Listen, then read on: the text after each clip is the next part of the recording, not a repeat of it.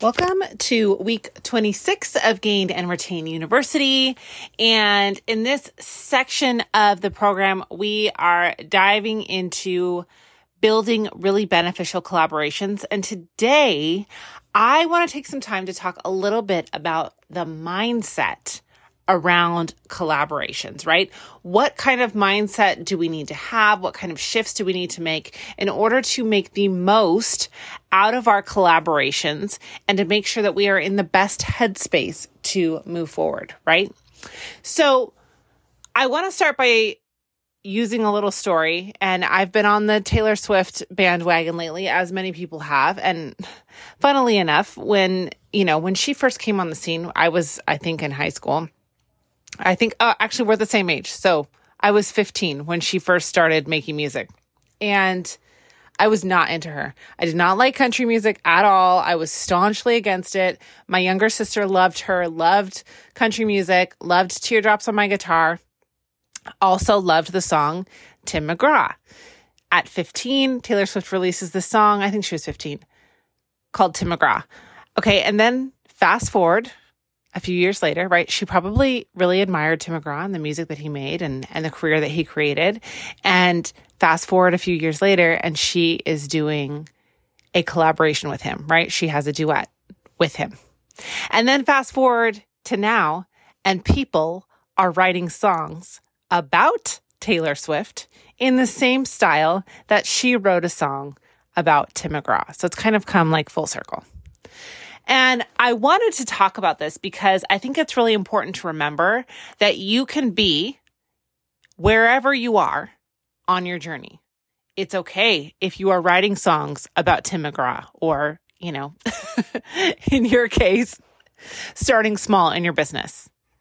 Okay. Because at a certain point, if you keep pushing forward, if you keep moving forward, if you keep making the decision to recommit every day and to make your business what you want it to be, you will have that collaborative moment where you get to work with somebody or you have an opportunity that you never would have thought you could have, that you only dreamed about, thought about, you know, spoke to yourself in the quiet moments, but never dared to speak it out loud because you didn't want other people to think you were stupid, you know, right? We've all had those moments, right? It can become more than just what you think about in the shower. So that's one of the main directives for collaborations, right? Is to grow your business. And as you start on the road of building these collaborations, I want you to remind yourself that the worst that somebody can say is no, right? You can dream as huge as you want to. You can choose to reach out to whoever you want to because you never know when somebody might say yes, right? And I'm not just talking about celebrities, right? It's you know it's it's probably unrealistic for most of us at this point in our businesses to think oh yeah a celebrity is going to come on and collaborate with me especially for free. Like that's not often going to happen right? But there are other dream collaborations where maybe you think oh there is this maker who has the same audience as me and she sells out every time and she's wonderful and awesome. And I admire her so much and I love her product and I would really love to work with her, but I don't think I'm big enough to work with her, right? So I want you to think about why why do you think that? What makes you think that? What makes you feel like you're not important enough, big enough, successful enough, making enough money to reach out to this person and work to them work with them because I guarantee you they were in this spot right? They were in this spot a few months ago, a few years ago, whatever that looks like. Everybody has their own trajectory, right? So they know where you've been or where you are. They know where they've been. And very often these people are willing to work with you, right? As long as you take your business seriously. And like we talked about in the coaching call, you have similar ideal audiences, right? You tick all those criteria for a collaboration. But often it's a mindset thing that keeps us from reaching out to these people because we think, oh, they're they're way more successful than me. They're not going to want to work together. Right? And that's honestly absolutely not true. I will tell you from my experience as a coach working with small businesses, when I first started coaching, I had a lot of assumptions around kind of those vanity numbers, right? The number of followers you have, number of likes, um, number of views you get on like a Facebook Live. That was really big, you know, when I was first starting to coach. It's not as big anymore, but it was. And what I realized after really working with people is that those numbers, pardon my French, don't mean shit. They mean absolutely nothing, right?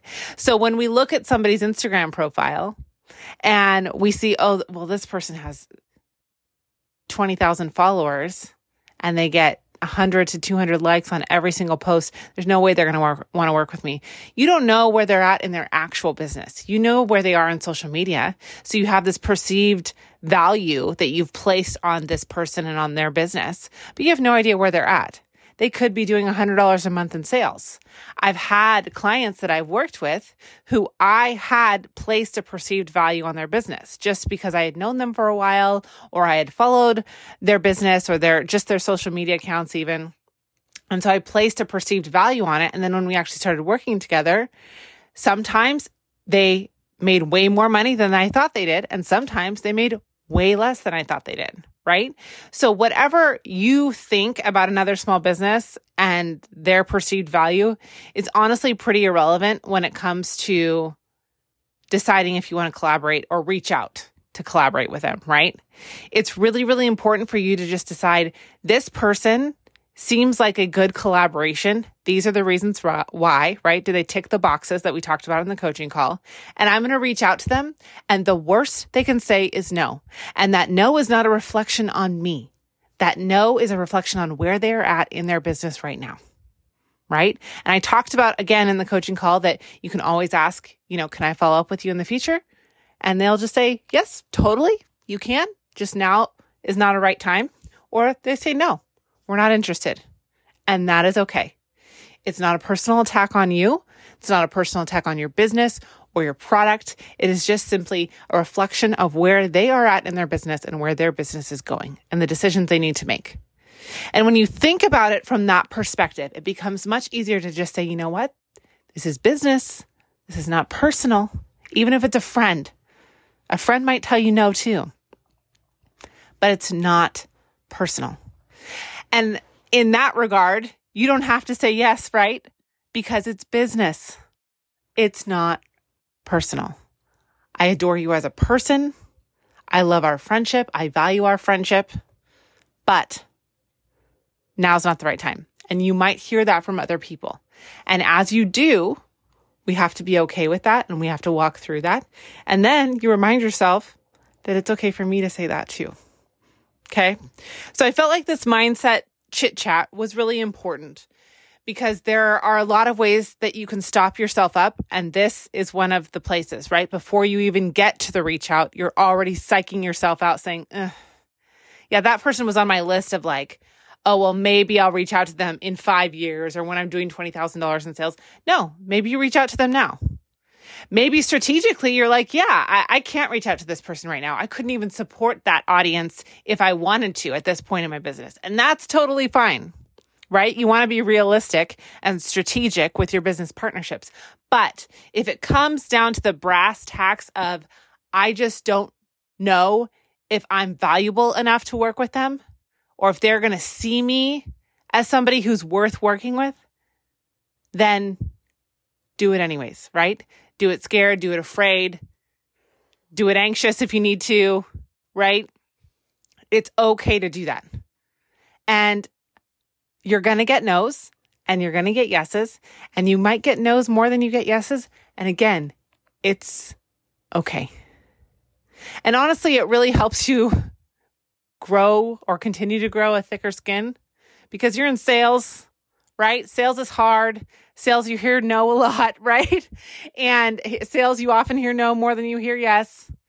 And so we just kind of continue to grow that that thick skin of like, it's not me, It's whatever is going on in their life that this is not necessary or needed or wanted right now.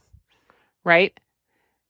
And it's okay to continue that because it's just going to give you practice to do it over and over and over and over again and not to let those no's or maybes burn a hole in your brain, right? Of you thinking, like, oh, do they not like me? Do they not like my business? Do they think I suck? No, it's them. And that's okay. So I want you to just take this, digest it, think about it. Think about times where you maybe have come up against this, where maybe you haven't reached out to people because you had this anxiety around, like, am I good enough? Is my business good enough? Right?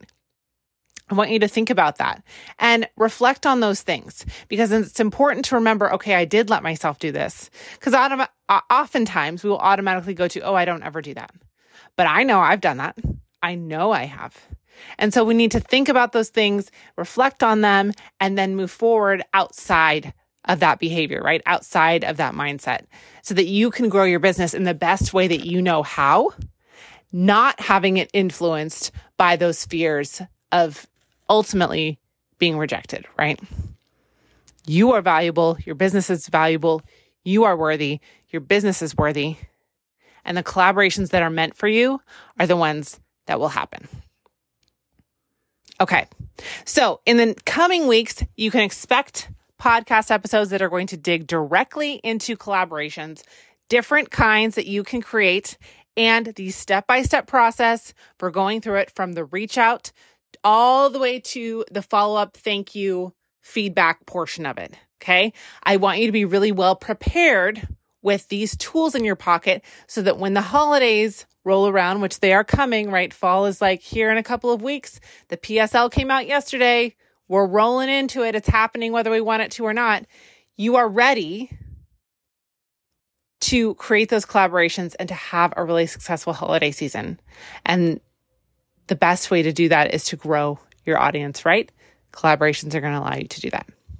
If you want to talk about this more, send me a message on Instagram. Happy to chat about it at jessica.guzikowski. Otherwise, thank you so much. I appreciate you beyond words. Have a great, great week, and I will see you right back here next Friday.